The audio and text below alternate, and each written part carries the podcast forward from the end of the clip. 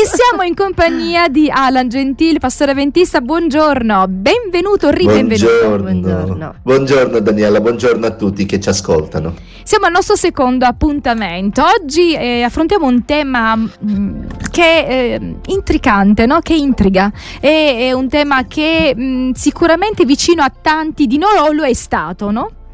Alla ricerca di Veramente. senso il vuoto esistenziale nei giovani. E che questo vuoto secondo me se non viene colmato in gioventù continua ancora a esserci nella tarda età. Assolutamente. Allora Alan a te la parola allora, innanzitutto ti ringrazio di nuovo per l'opportunità di dialogare sugli argomenti importanti e assolutamente necessari per i nostri giorni. Cioè, quando parlo di voto esistenziale non voglio allontanarmi troppo e trasmettere un'idea che io non ho mai vissuto questo tipo di situazione e parlo alle persone che ancora vivono. No, cioè siamo umani, eh, ci colleghiamo attraverso la carne e naturalmente tutti noi in un dato esatto momento della vita abbiamo già vissuto dei vuoti esistenziali, cioè io non direi al singolare ma al plurale e scopriremo insieme perché non si può stabilire soltanto un tipo di voto, va bene?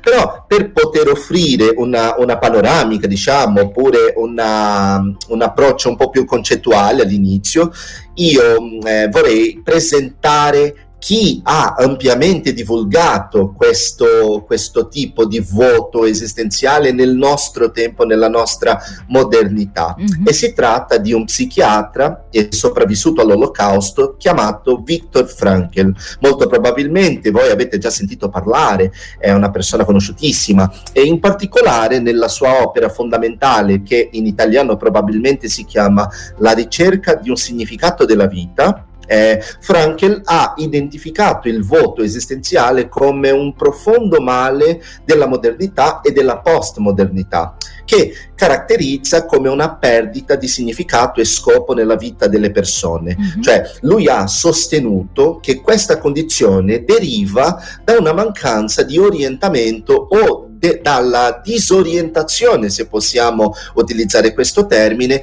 in una società sempre più focalizzata sul piacere e sul materialismo. Dunque, soltanto per chiarire, per non essere troppo teorico, a volte la nostra mancanza di, di, di, di senso di esistenza non viene per la mancanza, ma per l'accumulo, per l'eccesso, capito? Cioè noi proviamo a sostituire ciò che ci manca con una sorta di cose mm-hmm. che a volte non sono delle risposte, ma è un modo per poter trovare un sollievo, un piacere, ma sempre nelle cose che pian piano, man mano si diventano obsolete. Potremmo, eh, def- potremmo fare un esempio pratico, quando noi abbiamo fame e invece di mangiare ciò che è nutriente, iniziamo a mangiare cioccolatini, patatine, sì abbiamo riempito il vuoto, ma non abbiamo dato ciò che Brava. il nostro corpo ci chiedeva, no? Bravissima, si vede perché sei una persona del popolo, eh? perché comunichi così bene, ma è veramente molto interessante ed è proprio questo, perché il voto esistenziale può manifestarsi in vari modi, cioè dobbiamo veramente distruggere questo tabù che il voto vuoto esistenziale ci sono so- o c'è soltanto nelle persone che non hanno fiducia in Dio. Non è detto, non è vero. Eh, io sono un credente, sono un pastore, come tutti voi sappiate, ma eh, ho già avuto tantissimi voti esistenziali e ieri per darvi veramente una testimonianza molto molto aggiornata e personale io ho ripreso la terapia ok? Beh, con uh, la, la, mia psicologa, perché io credo veramente che sia importante ottenere un aiuto extra di chi ha degli attrezzi, dei metodi per poter aiutarci a crescere e superare qualche ostacolo, no? E, e lei mi diceva una cosa molto interessante. Lei mi diceva, Alan, a volte sento che tu stabilisci le mete e sempre che raggiunge una meta si stanca da questa meta e corre verso un'altra mm. e non si sente mai sazio, mai soddisfatto, diciamo così.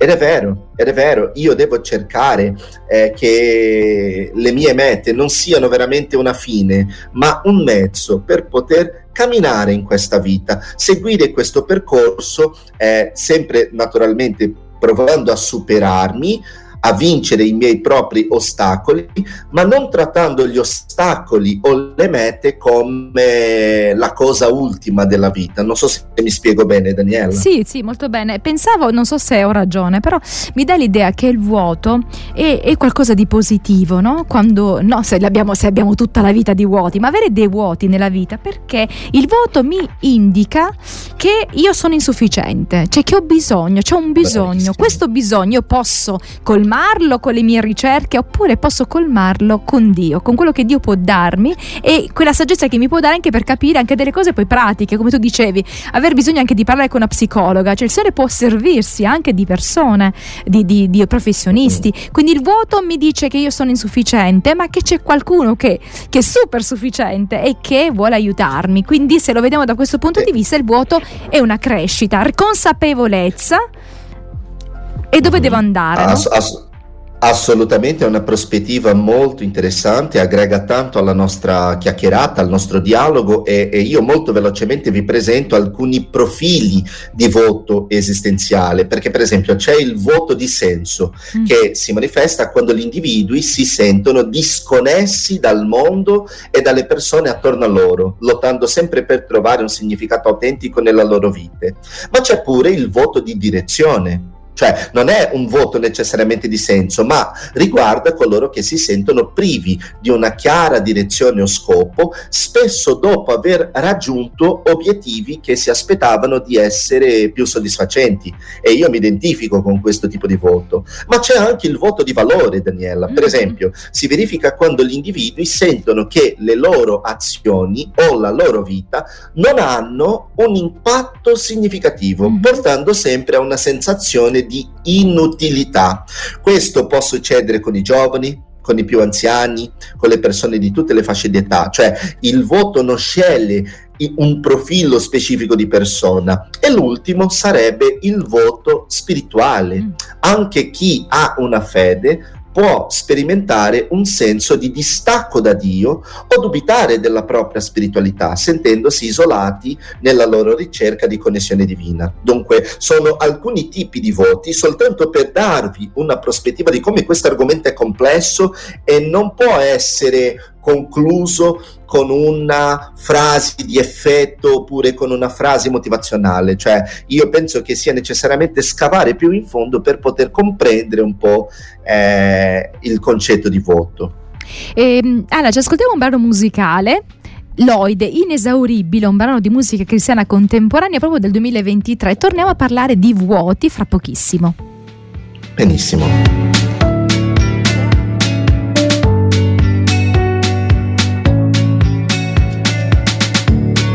Quanti cambiamenti hai portato nella mia vita appuntamenti con la felicità, i miei fallimenti, ora sono vittorie nel tuo nome che voglio gridare al mondo.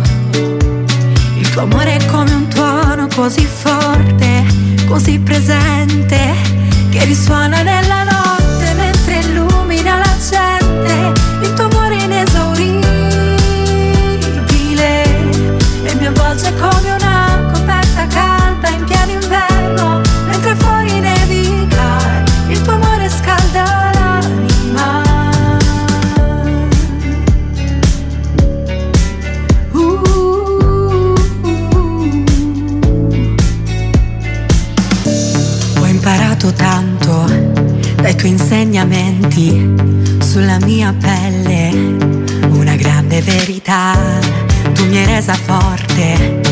più consapevole.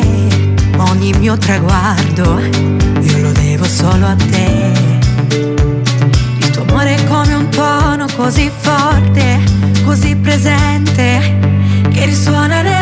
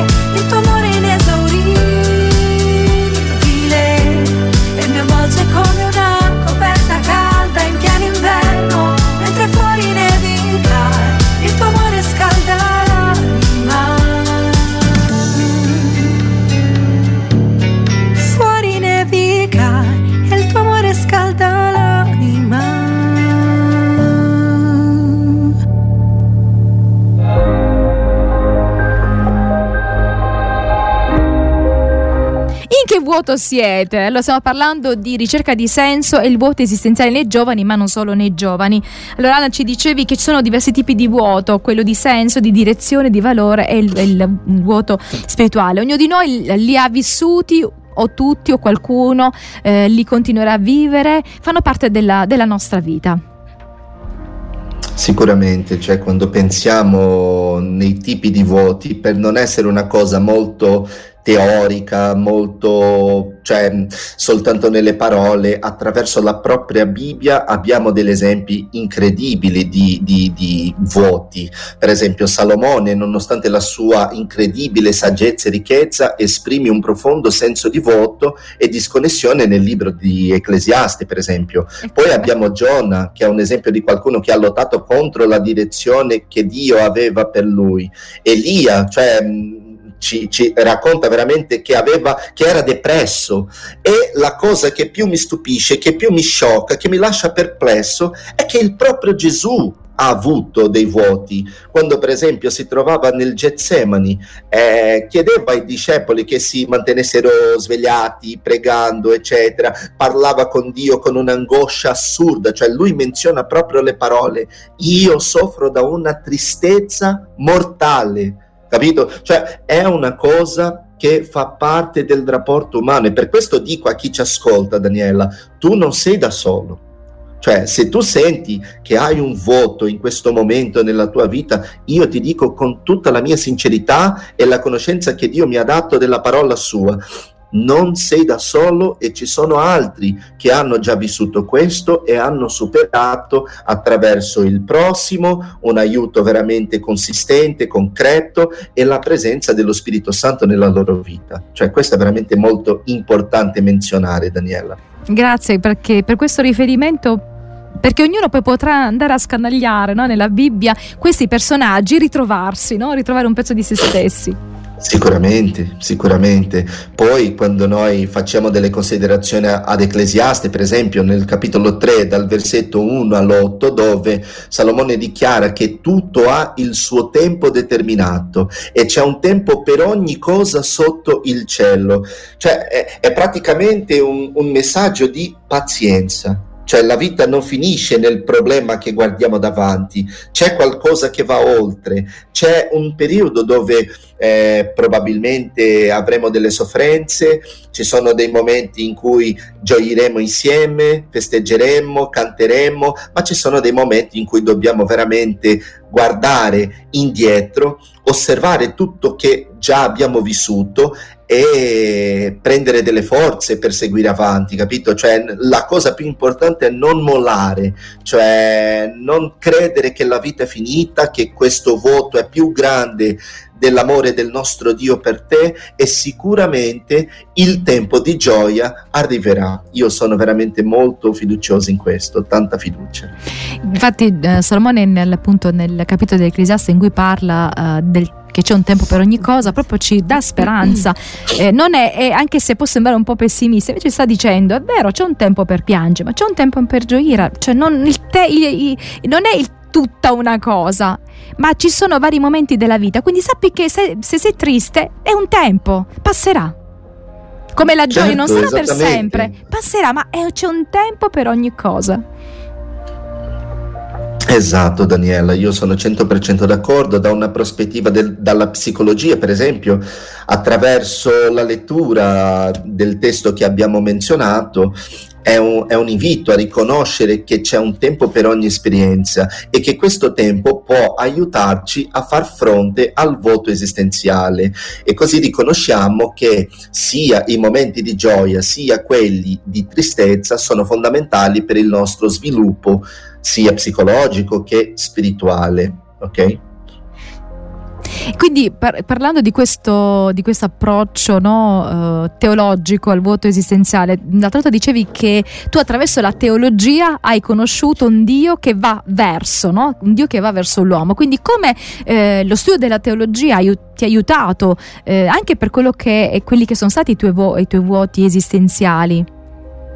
Allora, um, la teologia mi ha permesso di comprendere che noi non abbiamo un Dio lontano e che guarda tutta la situazione in un atteggiamento di passività. La teologia mi ha insegnato che noi abbiamo un Dio profondamente interessato nella vita umana, cioè un Dio che ha un'ansia, nel modo positivo, di rapportarsi con noi. E come possiamo vedere Quindi questo? non vede l'ora, no? Le... Io direi esatto. non vede l'ora di avere un incontro non con vede l'ora. E, e, ed è sin dall'inizio Daniela. Se andiamo alla Genesi vediamo che Dio andava o veniva eh, all'incontro di Adamo ed Eva per poter passare tempo poi nell'Antico Testamento vediamo questo Dio che vuole abitare e si chiama Emanuele, Dio con noi. Poi vediamo Gesù che si incarna, è la più grande manifest- manifestazione di amore e solidarietà da parte di un Dio.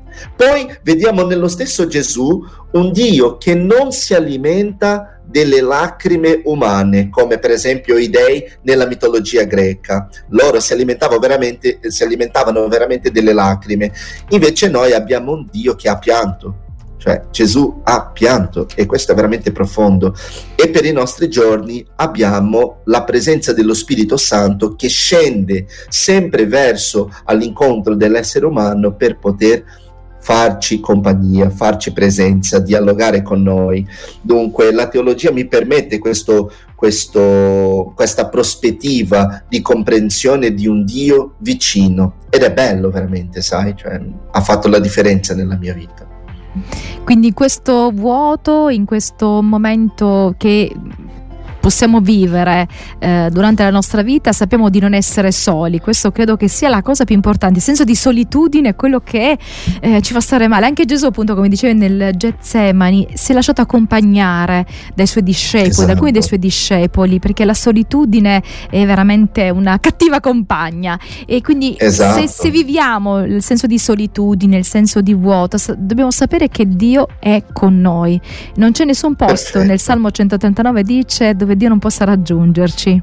Ecco, non pensiamo bello, mai. Bello. Quindi ricordiamoci Ed è interessante questo. perché Dio eh, nel giardino del Getsemani era lì proprio per poter collegarsi con Dio, però non ha permesso che altri eh, non potessero partecipare, cioè lui aveva un bisogno di Dio e un bisogno di essere in contatto con gli altri. Cioè, questo ci indica una prospettiva di eh, verticalità, cioè quando io mi rapporto con Dio in modo diretto, ma anche una prospettiva di orizzontalità, dove io eh, mi rapporto con coloro che si trovano accanto a me. Dunque, questo è veramente molto importante. Per questo ti dico eh, che a tu che stai ascoltandoci in questo momento, se veramente ti senti male, senti che, che hai un vuoto dentro di te, prova a parlare con qualcuno,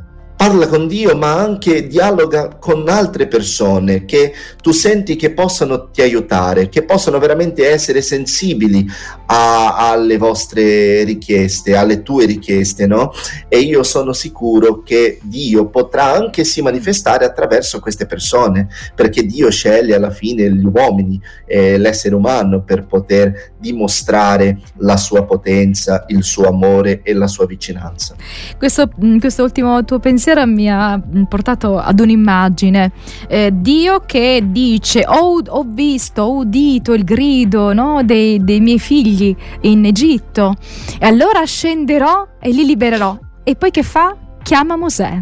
Ecco il modo di, che, esatto. in cui Dio esatto. agisce. Dio ha in cuore un'operazione verso il suo popolo, verso i suoi figli e poi chiama qualcun altro sulla terra che sia il suo ambasciatore, il suo delegato.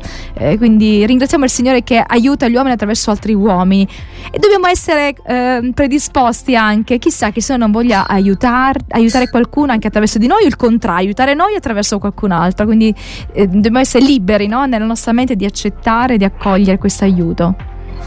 Sicuramente, quando lui, eh, per esempio, nella, ancora sulla figura di Gesù, quando invitava delle persone ad essere vicino a lui, non è che guardava tutte le qualità delle persone, al contrario, cioè a volte le persone non avevano veramente questa possibilità concreta eh, di aiutarlo attraverso i suoi talenti, doni, eccetera, ma è attraverso la presenza umana che ci sentiamo meno soli. Dunque, a volte la persona mh, non bisogna essere un'esperta nella situazione, basta che sia sensibile, basta che abbia un cuore aperto al Signore e, e, ci potrà aiutare in un modo che non possiamo nemmeno immaginare. Magari attraverso anche la nostra esperienza, forse noi siamo, abbiamo vissuto quello che l'altro sta vivendo e quindi potremo capire, potremo capire l'altro. Grazie Alan, esatto. a questo punto Grazie. alla prossima per il nostro terzo incontro in cui parlerai di pace, di ansia e fede, lo voglio già dire così le persone si preparano e restano in Benissimo. ascolto. Alla prossima. Vi ringrazio, alla prossima. Grazie.